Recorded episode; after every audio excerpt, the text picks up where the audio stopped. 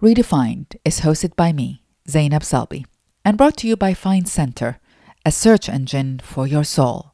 Part library, part temple, Find Center presents a world of wisdom, organized. Check it out today at www.findcenter.com.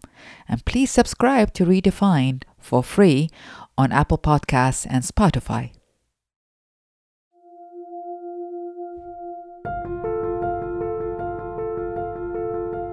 What's most important about life? What is the essence of life? Is it what we do, how much we earn, how many social media followers we have? Or is it, do we live our lives in kindness to ourselves and to others? Do we live our lives in love to ourselves and to others? In nearly losing my life, I was confronted with these questions, and it led me to the conversations that make up Redefined about how we draw our inner maps and the pursuit of meaningful personal change. This time is the playwright, author, performer, and activist V, formerly known as Eve Ensler. V has inspired so many women, including myself, for decades. She exudes power and bravery in her intellectual provocations, her activism, her plays, and most definitely in her books.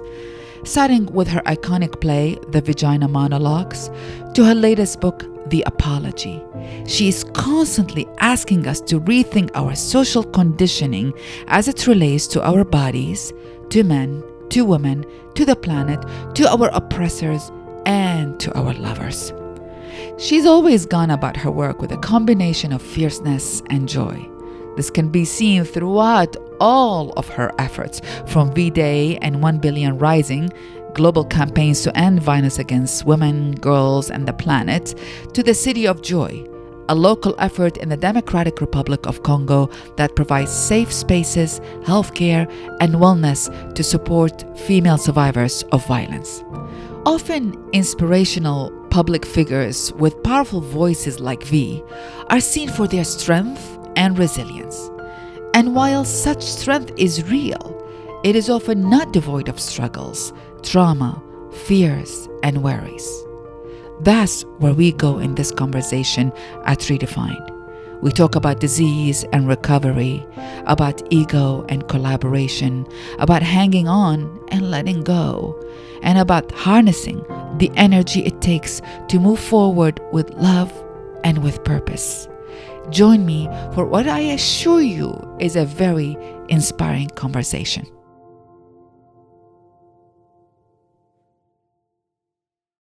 I wanted to start with a thank you, really, and I'm getting emotional just saying it because I oftentimes, you know, we are in the fight and in the trenches and we look down and we don't take a moment to lift our head from the trenches and just see, you know, who's there. I feel one like I haven't said the thank you enough and on so many levels, not only as a a sister and a comrade in the in the fight for women's rights and equity and equality but also honestly you don't know that about uh, your impact on me personally is the first time I met you where we were guests on the Oprah Winfrey show.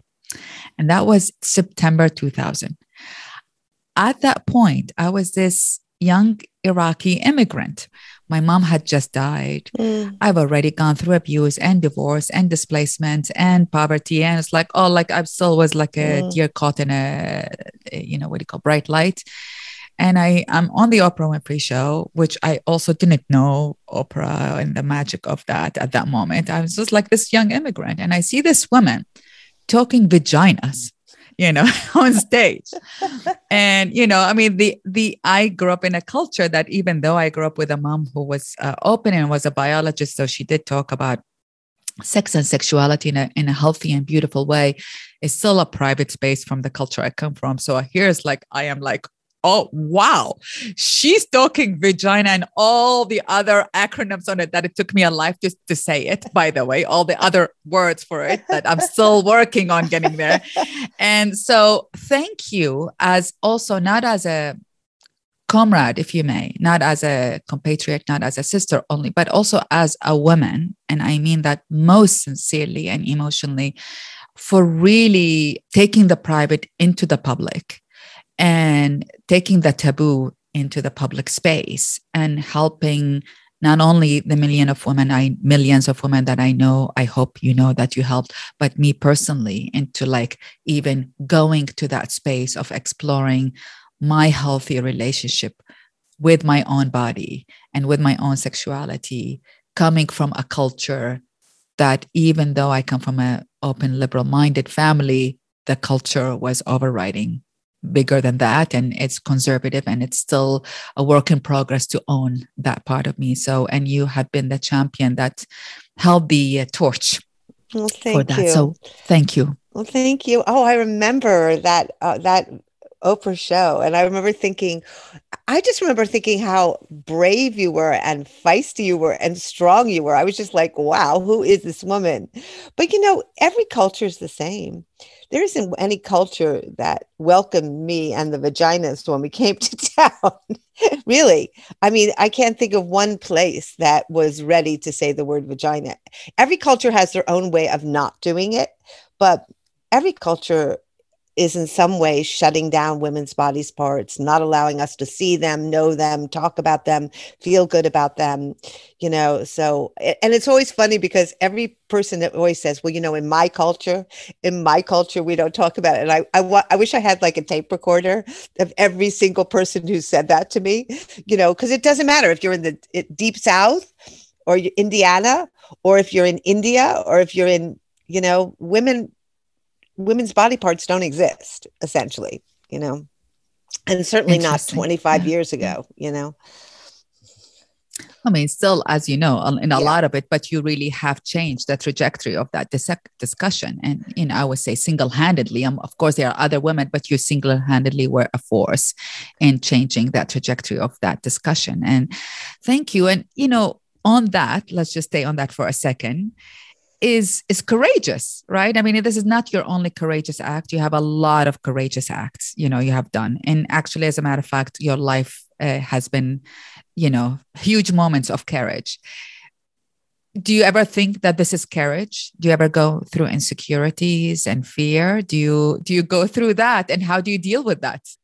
I think when you grow up in a in a family in a situation where you're constantly denigrated and constantly abused and constantly devalued you have um, very low self-esteem. That's you know i always say some people got concrete floors i got bamboo shoots and when it rains all the floor washes away.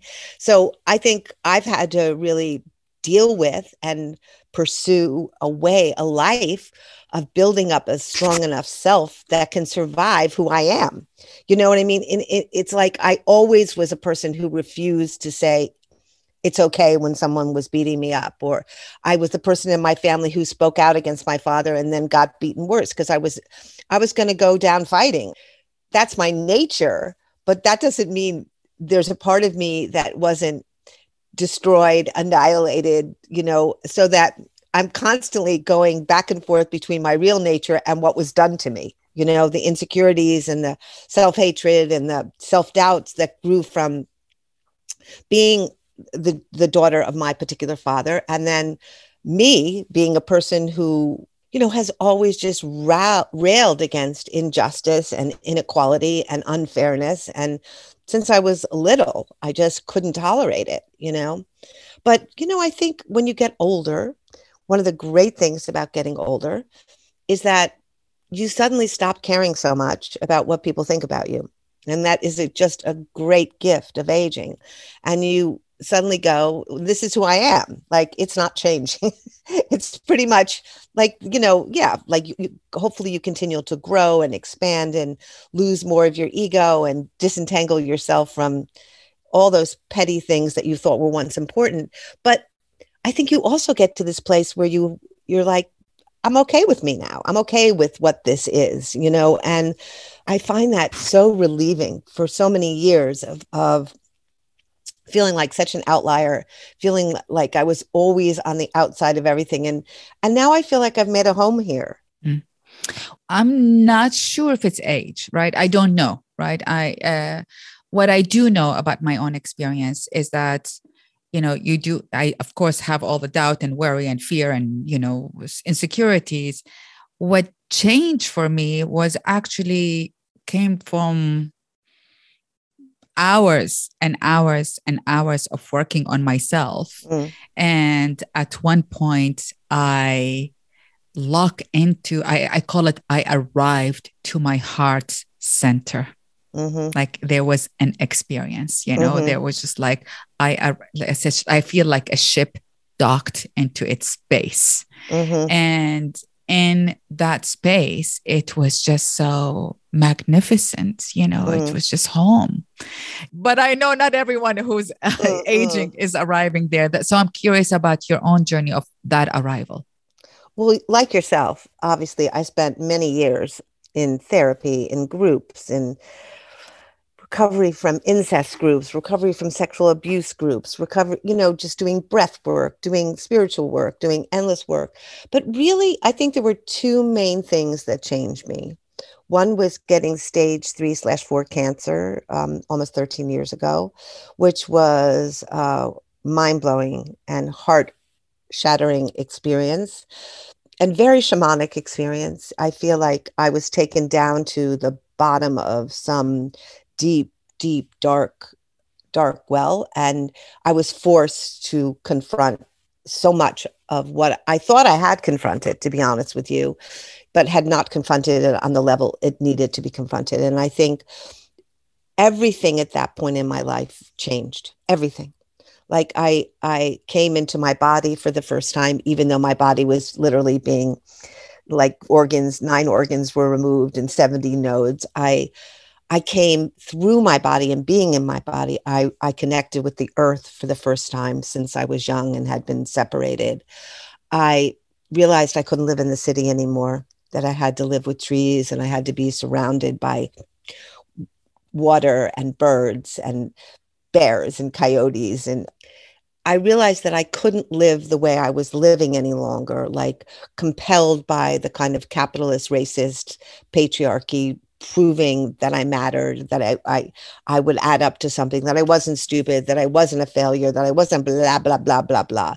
Like all that just because I realized that was a level of stress that was I mean, I really think one day we're just going to say stress instead of cancer. Like I think cancer is stress. Uh, stress is cancer. There is no separation. And I think that turning, that moment, um, was so profound in my life. I moved here to this amazing place called Lotus Pond Farm, and where I live now in the daily embrace of the mother. And I am, you know, I feel like I am at her whim. I am in service to her, and I feel like she directs me, and I'm very happy to be directed by whatever this this amazing life force is around me. And I think the other thing that really changed me was plant medicines. I think that, you know, verbal therapy and different kinds of therapy were really good. But where I was caught was on a much, much deeper level, much more cellular psychic level that was beyond words. And doing plant medicine, I untangled and I released and I let go of and I purged a lot of what was keeping me on a certain trajectory in terms of relationships, in terms of self hatred, in terms of, and that's not to say it's all gone, you know, but what, what, it feels what feels different today is where before I feel like my W- that's what they call in Buddhism that I used to practice. Like my life force was always uh, susceptible to the currents of circumstance and change. Where, like, like if something came towards me, it would wash me away. And now I feel like my Ichinen is much more solid and much more connected to the mother, to her, so that it doesn't get as rocked as easily. You know, that's not to say I'm impervious to cruelty or unkindness or rejection of course not but i'm not at the whim of it you know i'm not at the whim of it and and so that's given me a peace that i never had before just a way of being in rightness with myself and and in, in my heart and i and i also feel like i for many years of my life forced myself almost to stay in relationships where I was going to make them work. I was going to I was going to work my I was going to work overtime to to make these you know change people and get people to see and I don't feel like I need or want to do that anymore. That has changed. Like I will love people, but I know today it's not my job to change people. It's not my job to fix people or save people or, you know, it's my job to love people. And that's a very different action, you know. It's beautiful. Beautiful. It seems that what I learned when I'm hearing is that the illness and the cancer have taught you to in to surrender in a way to earth mm-hmm. is that does that yeah, resonate yeah. absolutely yeah? absolutely and be okay in my own skin to live in my own body like i really believe that cancer was what brought me back into my body and it feels very good to be in here you know and i'm so grateful to my body i mean it's ludicrous that i'm alive you know after that kind of cancer and and you know to feel well to feel healthy all these years later, you know, just feels like an, an just unbelievable gift. The reason I did I'm doing this these conversations in this in this podcast is because I don't know if I I think I alluded to it in one of our conversation is because I almost died two years ago and and thought I was having my last breath at the ICU. And it sort of took me to the same route that it's it's interesting, you know, that I had to move out of the city that I needed to be in touch with nature. You know, it's like, wow, you know, the child, like, you know, that I, you know, that all the things that mattered for me no longer mattered. And that connection with nature to with myself, with with my friends and family, you know, mm. and and honestly with the divine became what's you know profound experiences that filled me you know and you know the others are all frivolous. But i worry i see myself slipping between now and then into the material you know? I mm-hmm. i go to the city and i like i have these glimpses of the pressure around mm-hmm. and people are like you know buy this and get this. And for moments i see myself slipping and i have to like remind myself no no no no no no no go back. Do you ever slip? And what do you do when you slip? Well i, I think we're living in this very, very powerful capitalist culture that is so seductive and so ongoing and it never ceases. It's always telling you you could be better if you were this. I mean, all these social media systems are set up to make people feel like a better life is happening someplace else. And if you were only good enough, smart enough, hip enough, cool enough, beautiful enough, skinny enough, blah, blah, blah, you would be having that life. So I don't think any of us are impervious or can ever be completely impervious to that. But I think what I'm, what I'm, I think by building this self, right, that self that is not not standing on the ground of capitalist evolution, but is instead burrowed into the earth and getting deeper all the time in that burrowing process. I think what's happening for me, like, like I'll give you an example. I'm right in the middle of a new show right now, and we're in rehearsals, and it's, it's. I just love nothing more than the rehearsal process. It's the most glorious, magnificent time of creation, collaboration, community, inspiration. And it's it's just I I really if I could live there forever and just never put the show up in front of an audience, I'd be really happy because it's just so amazing to be creating. But there's also this voice that's always there, which is, oh, how will people react? How will the critics react? How will this react? And where before that would have wound me really tight, right now I feel like yes that's that's there but what is more there is my own intention my own desire for what I want this piece to do and the impact I want this piece to have in the world, and how joyful I feel that all these actors, that all these directors, musicians, songwriters, stage managers, producers have all, you know, there were like 80 people in the room two days ago, all of us just focused on making this the best, most magical, most effective piece of art we can possibly make. And when I'm there, I'm in heaven. When I step out and I start worrying about the gatekeepers of the culture and who's going to sanction me, it's always a disaster because it's it's always been done in my business. And what i've learned is when when the vagina monologues came out half the people crucified it half the people loved it. And what i know now is it didn't matter. The light the the play had its own life. People made its own life. People took it where they needed to take it. And and i trust people. I trust that people will come and feel and know what the show is. And part of my work is to stay connected to that to stay connected to that and not and not get into what is this going to be in terms of the marketplace and what will this be in terms of making money and uh, because all that is just like not why i'm doing this you know? It's just not. And that's what everybody comes and puts on it as opposed to allowing themselves to, often to be vulnerable to what the work is actually calling up in them you know? Can you tell us the play what the play about? Is too early to share well, I can just say that it's a musical that I've written with Justin Tranter and Caroline Pennell, both who are amazing pop songwriters. And Idina Menzel has been part of our collaboration, and a wonderful man named Eren Cannata. And Diane Paulus is directing it at ART, and we start it starts December 5th. It's called Wild. And it's really a musical about really a small farming town that's having a really hard time surviving. And what happens when these outside forces come to offer it a solution that could destroy the land but could also feed the people. And the teenagers of the town basically are so upset that they develop supernatural powers. And it's it's a, it's a fable. And i love fables because i think they just give us a very good way of talking about where we are now without being right on the head.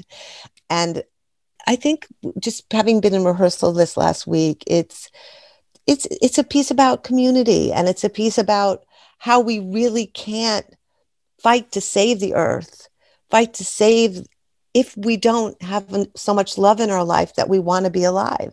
Like they're all connected. Do you know what I mean? Like you're not going to fight for life unless you enjoy your life.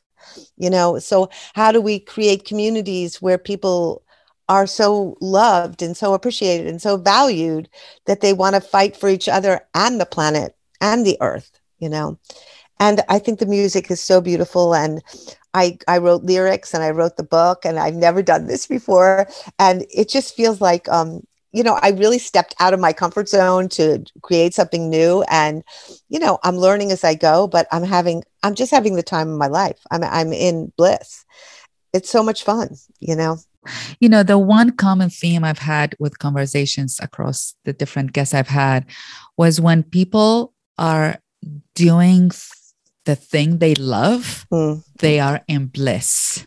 Yeah. Like that's bliss. And when they are in that bliss, they don't care if it succeeds or fails. They don't put labels on it. That's like, and they thrive usually when someone is doing, is in that bliss, you know? Yeah it's it's like don't worry about outcomes. Don't worry about the story of the marketplace.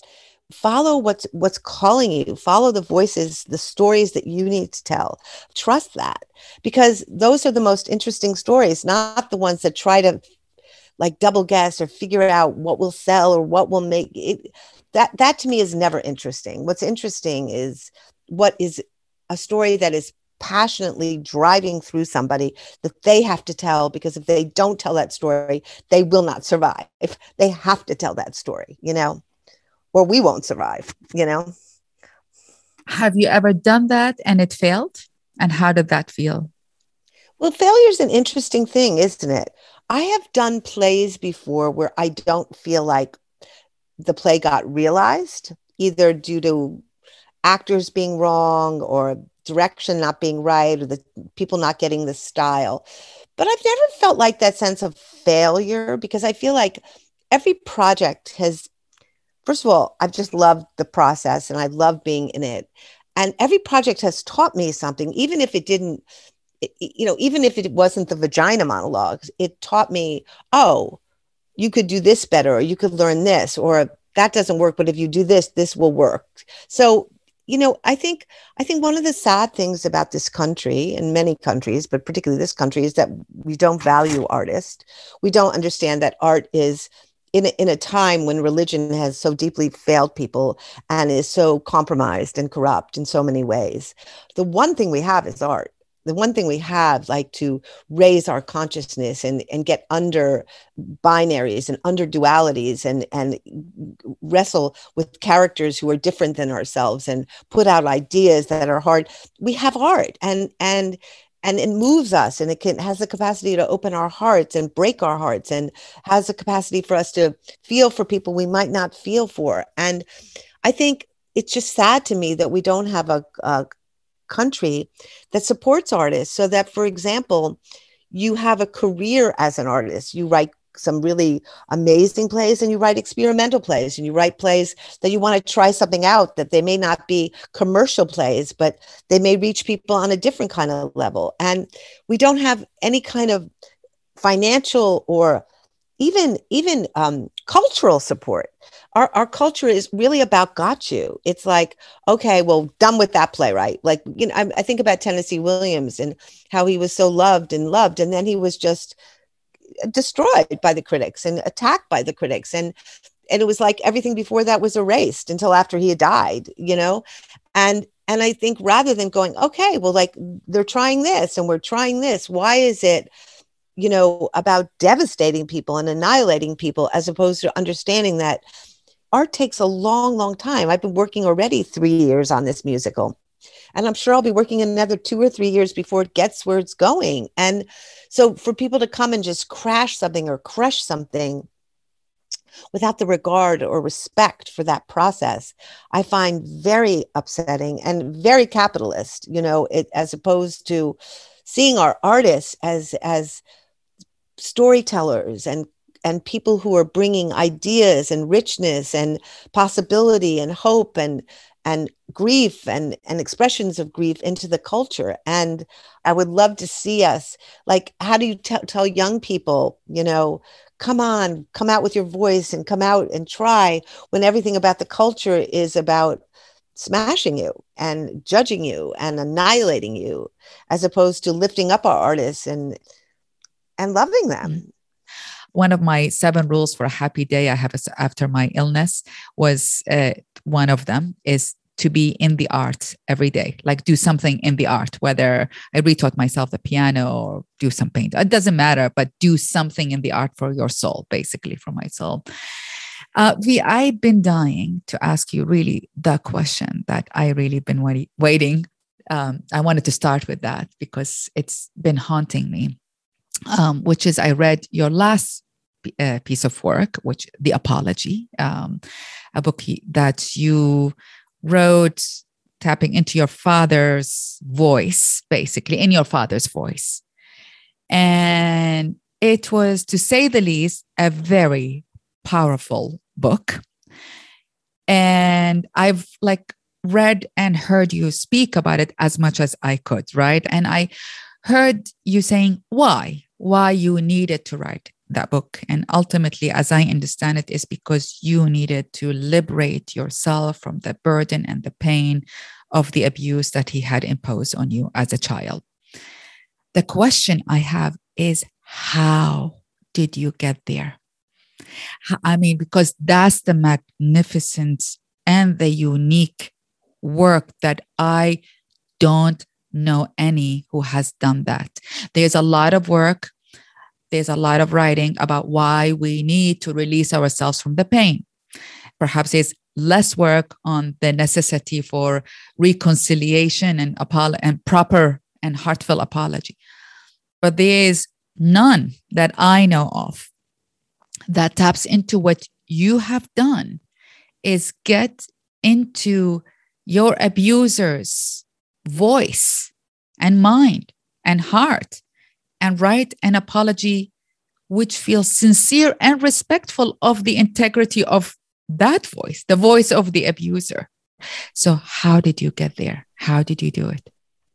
You know, I think there's so many things that contributed to this journey there. But what comes to mind when you ask that question is I had the honor and privilege of working at Bedford Hills Correctional Facility for eight years. And I worked with a group of inmates, women, who were there for violent crimes. Most of them were there for murder. And we did a writing group for eight years. And mo- much of the writing group, most of it, was me giving them prompts and writing exercises, which mm. forced them or encouraged them or allowed them to go into their crimes and to look at why they had committed those crimes, what they had actually done, who were they that they would do that, what was the impact of what they had done, to really feel it, to really know it.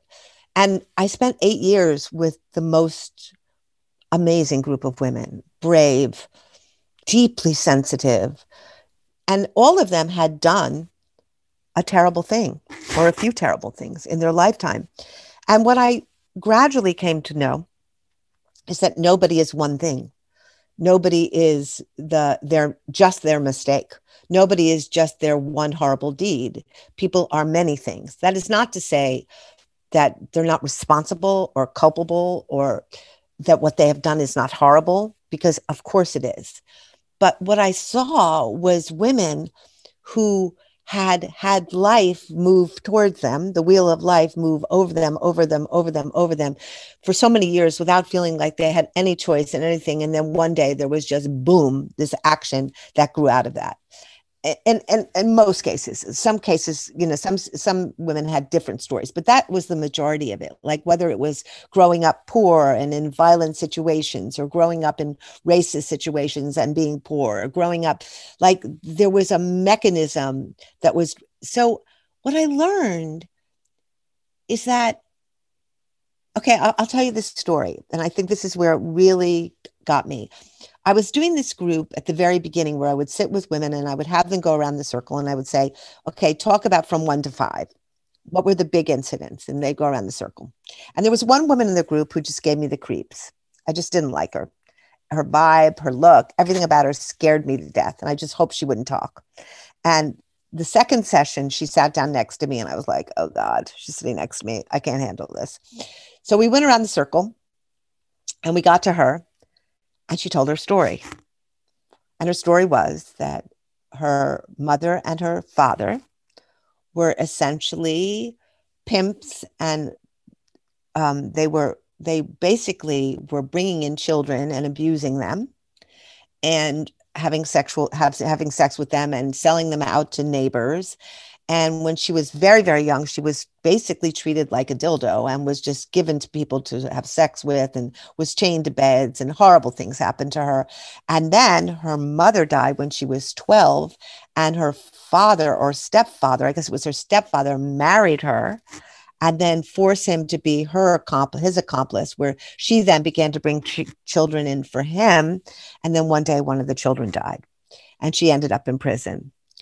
And she said when she came to prison, she had no idea why she was there because there had never been any relative point to her upbringing. Like nobody ever, ever told her that what was happening to her wasn't normal, that it was bad, that it was wrong. She didn't have any other experience but that experience. So she had no idea what she had done wrong, except that someone had died and she knew that was bad. But, you know, she didn't mean for that person to die. And she said it took her five years in prison to begin to understand what the world was and how horrible it was. And then she began to cut herself and try to kill herself because she realized, and she's actually said at the end of her talk, please never let me out of prison because I don't trust who I am. I sat there, Zainab, and I literally, my life changed. My life changed.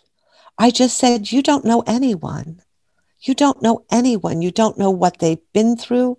You don't know what led them to do what they do. You don't know what experience like broke their heart or decimated their character or changed them. You don't know anything. So you just need to shut up and listen.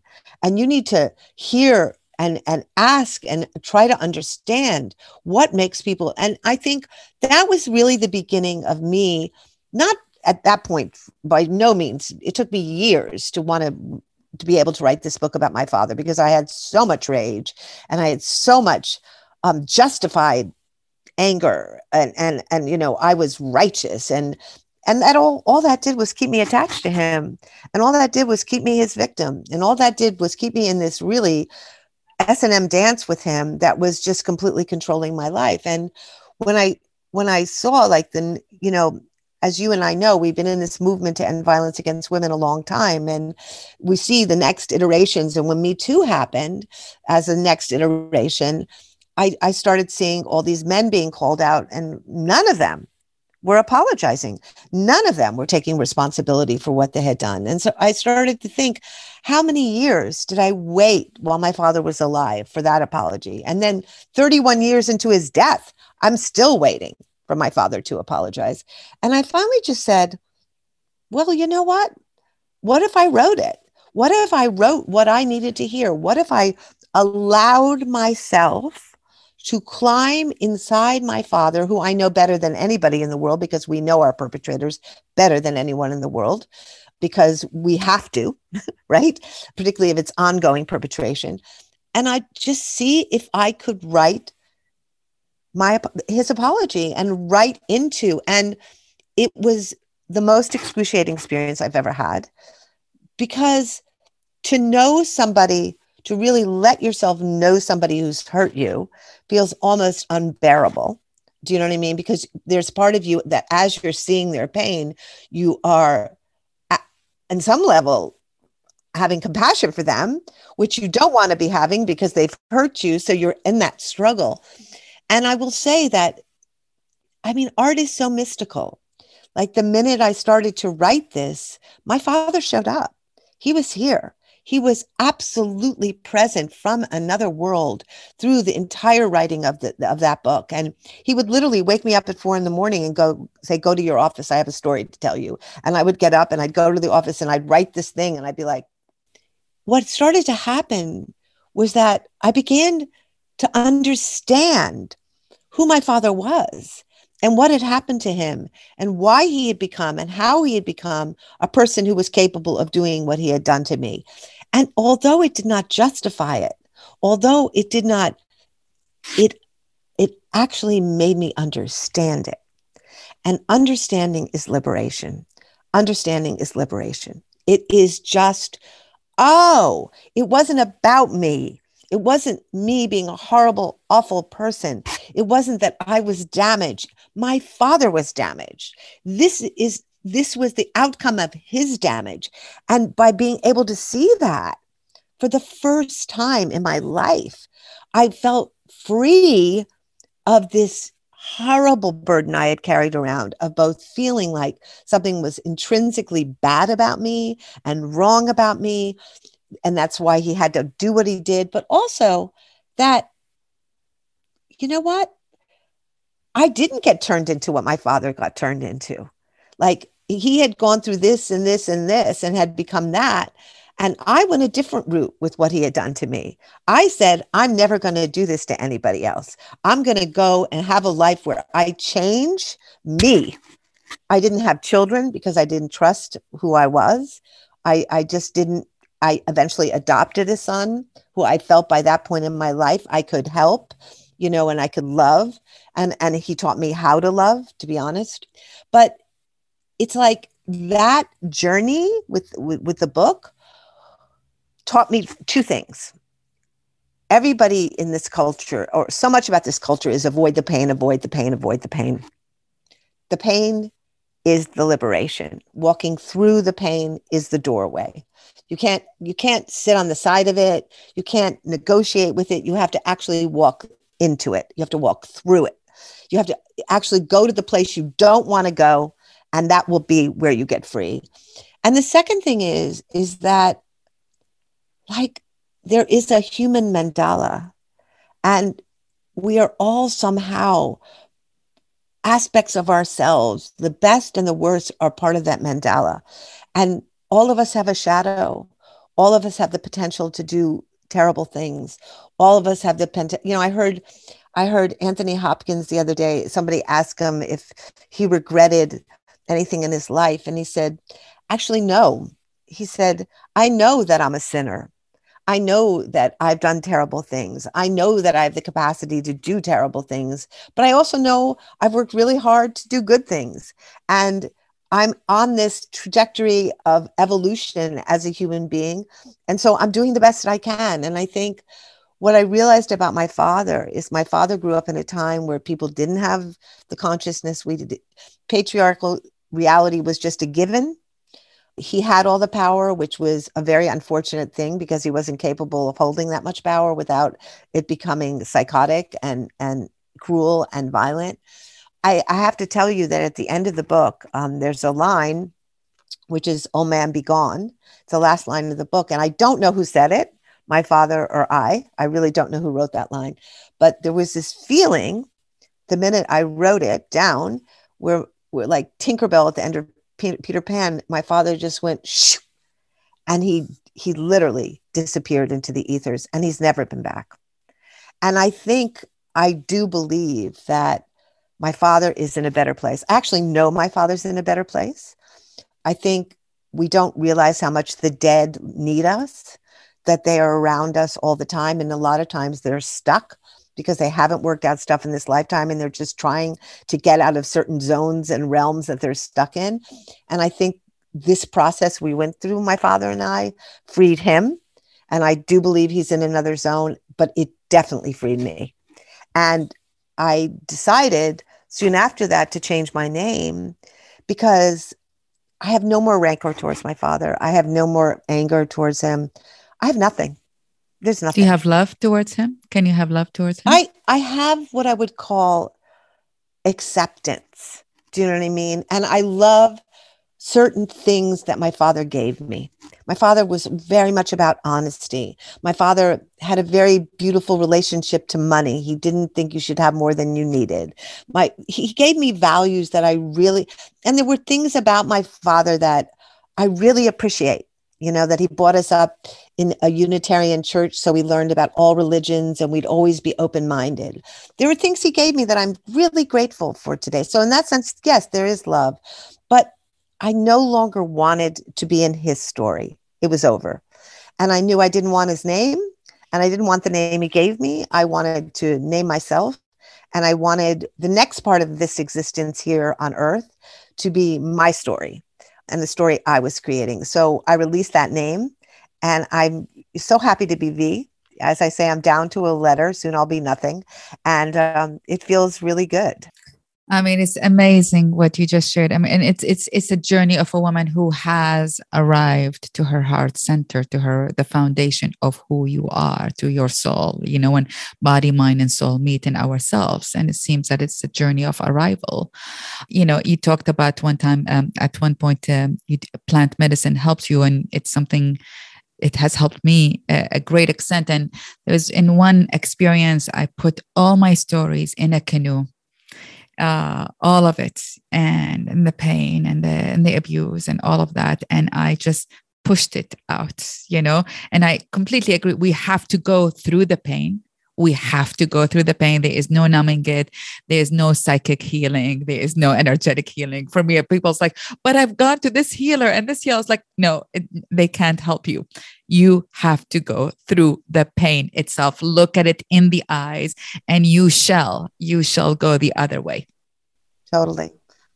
And I'm very excited just to say that um, in this this spring they're going we're going to do a, a play version of the apology Wow. Yeah, in New York with two men playing a younger and older version of my father. So I'm really, really excited. I think women will pay a lot of money to come here, men apologize. wow. Seeing that we've never heard it, right?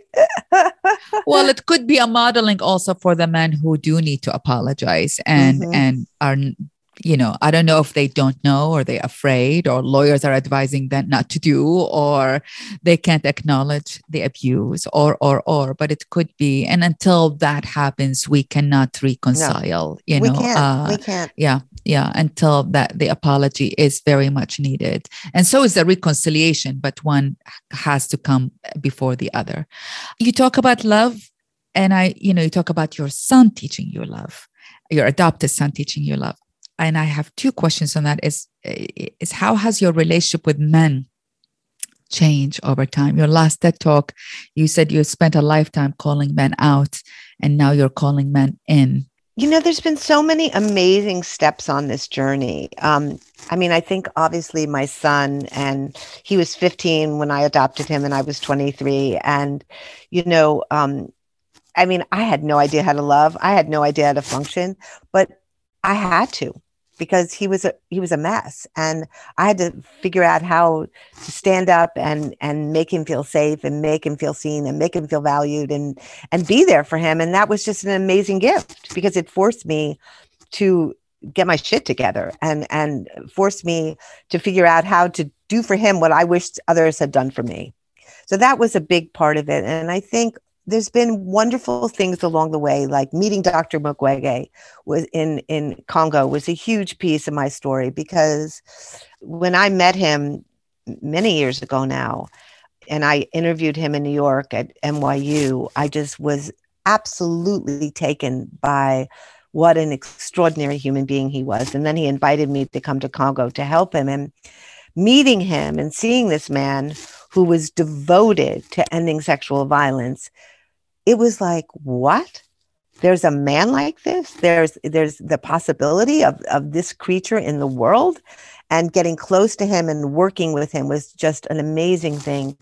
And then I think just seeing how many men over these years have been part of our movement, have been part of supporting us, have been part of putting on actions and doing things. And just to say, like, it, it's interesting. I was sitting in rehearsal the other day and I realized how much of this new musical is really about what patriarchy has done to boys and men, and how if we don't heal that, we will never, ever heal the planet. Like they are one and the same. Our, our, our desecration of the earth is no different than the desecration of women's bodies, and how we feel about life force right? And how men feel about the feminine life force is very much connected to patriarchy and dominance and, and occupation and all of those things that men are trained to be. So I feel, I feel, look, there's always a part of me that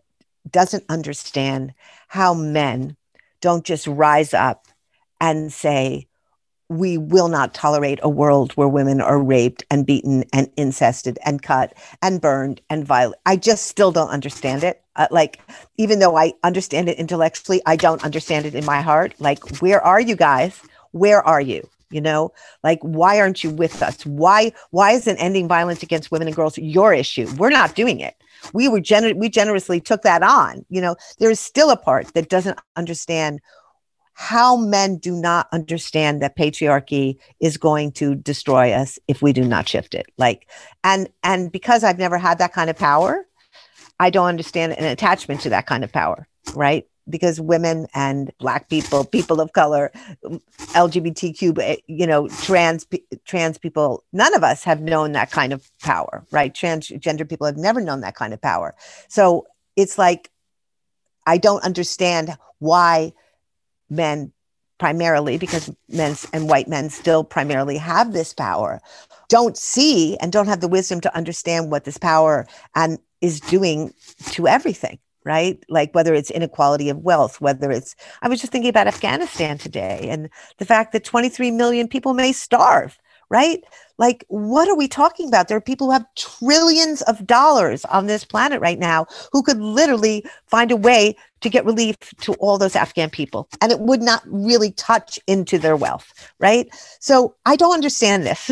I still, there's still part of me that has a very, maybe I call it naive or, or I'm just in disbelief constantly and I want to just before we go in further, Dr. Mukwege is from the Democratic Republic of Congo in Eastern Congo, and he is a gynecologist uh, who treats women who have been literally ruptured their body is ruptured from mass rape. And he has this clinic in eastern congo that he heals them. And that's what we was uh, referring to. And and and he i believe he won the nobel peace he did. uh, prize as ago. well. Yes. Yeah yeah. And one of the kindest men indeed. And i remember connect talking about men. I remember you wrote a, a piece at uh, HuffPost i think that you were f- upset with the good man the bad man the one who's raping is one thing but it's the good man where are the good men and why are they not uh, speaking up? And uh, it's what you're just talking about like where yeah. are they? Why are you not speaking up? And why do you think? I think Tony Porter talks about it a lot when he talks about the man box, that I think men have been so culturated to be with each other in the story of patriarchy in that man box that they are very afraid to speak out against each other to stand up to break that code to break that story to to end that narrative. And i think in the same way that feminists, eh, you know, in the early days stood up to break that story, there have to be more and more men who come forward. And I think it is happening. I'm seeing it in our movements. I'm seeing it in 1 Billion Rising. I'm seeing it. There are more and more men coming and younger men, really, of this young generation who are just like, no, no we, we we're not going to behave like that we don't accept this as the way of the world i think that's got to happen at a much more accelerated pace if we're going to get there in time before climate disaster just throws us off you know it, you it's, know. it's all intertwined it's all intertwined. I mean tony porter is from a call to men an organization that teaches men about masculinity. And you know i honestly as i look at their the more i look into their work i feel like there should be a class. You know, when we are growing up, uh, when I was growing up, there's home economics for girls. I think there should be healthy masculinity for all oh, boys, oh, you know, as, as part of the curriculum for all and schools. Every basically. school, every school, absolutely. They're doing such wonderful work at a call to men. And you know, it's step by step, but we should we should scale this up. This should be happening at a mass level everywhere and immediately. And part of it is, is there's so much resistance from the right because there's so so much of the right is hinged on patriarchy right? Hinged on um you know you know look at look at who got into the supreme court. Look at like it's it's really about having domination over women's bodies domination over women's rights to work.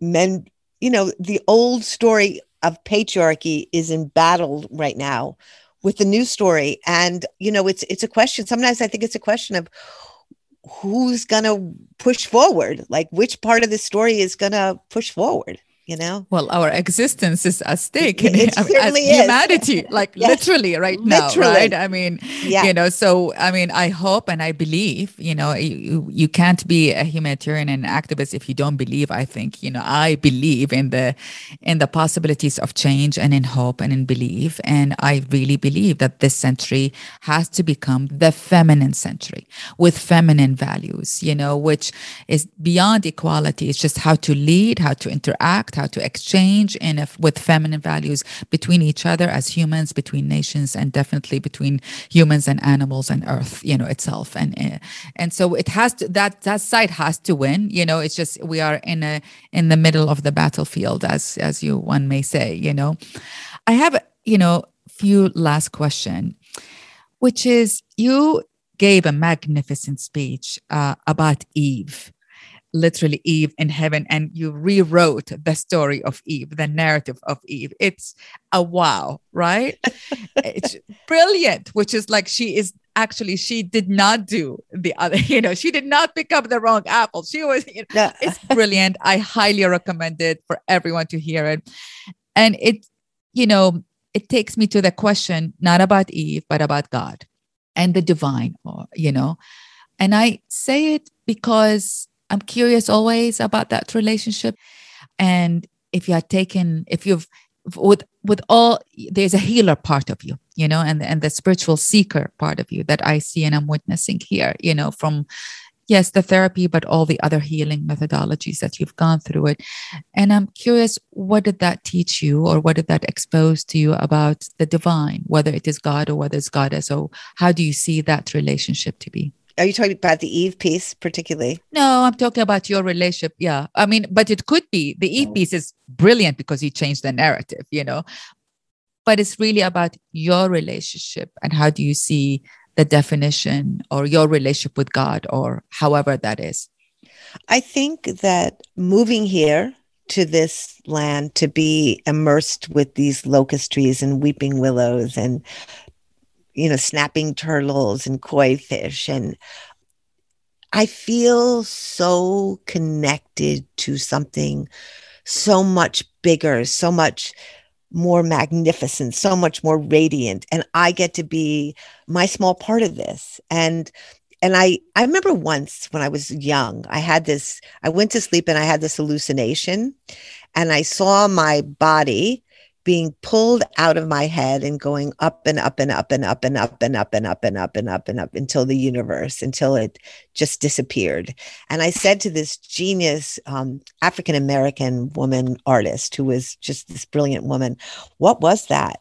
And she went, Oh, you found your place. And I was like, What a beautiful way of putting it. Like, and I think it's taken me many, many, many years to get to the place where what I want, what my spiritual quest is, is to disappear into that so that I will have my place, right? To to disappear into that, to be able to do everything I do without worrying about you know leaving a mark, like to to just be able to be know my place, be humble in that knowing, be generous in that knowing, not worry if people credit me or see my work or know it's me or like but just to be part of this part of this. You know i was thinking thinking like just in working on a musical because it's so collaborative much more than a play like because you're working with music and you're working with so many pieces that you have to constantly in the process be willing to go give that up great idea but not working in terms of a b c and d. How do you make how do you work in terms of a b c and d? It's not about you anymore. It's about you in service to this creation which involves a lot of other beings. And sometimes i can feel that part of me going but i'm the writer but i i wrote this and this is my piece of this and you have to respect this. And then i go whoa okay there's your ego because you need that ego. You can't you can't give up the ship entirely. You've got to hold your part of the story because if you don't hold your part of the story, the script becomes a disaster. At the same time, you have to learn how to hold your part of the story and know when to surrender, know when it needs to open to others. And to me, that's the work we're doing here on the planet, like knowing like what is what is good leadership? Good leadership to me is being able to provide or lift up or inspire and know that we are all making this happen, facilitating a process where everybody feels important, every voice is heard, everybody feels like their contribution is valued, and that you're helping facilitate that process or be part of that process. And to me, you know, the closest I feel towards whatever that thing is when I am no longer here in the sense of like me, me, me, me, me-ness, but I'm here in the we-ness, in the one pulse of this, you know, and I feel that gorgeous sense of wow, we're in this, we're all in this. We're just like, let's go.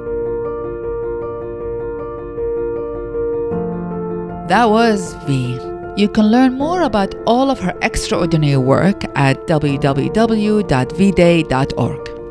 For transcripts and other resources from this episode, please go to www.findcenter.com slash redefined. You can follow V on Instagram at Eve Ensler. You can follow Find Center on Instagram at find underscore center. And you can follow me at Zainab Salbi please email me questions about this podcast and your own transformative moments at redefined at findcenter.com. Thank you so much for listening. We'll be back next week for another conversation about life's turning points and lessons learned. Our guest will be country music icon Rosanne Cash. Redefined is produced by me, Zainab Salbi along with Rob Corso, Casey Khan, and Howie Khan at Freetime Media. Our music is by John Palmer. Special thanks to Tony Montanieri, Neil Goldman, Carolyn Pincus, and Shara Johnston. Looking forward to seeing you next time.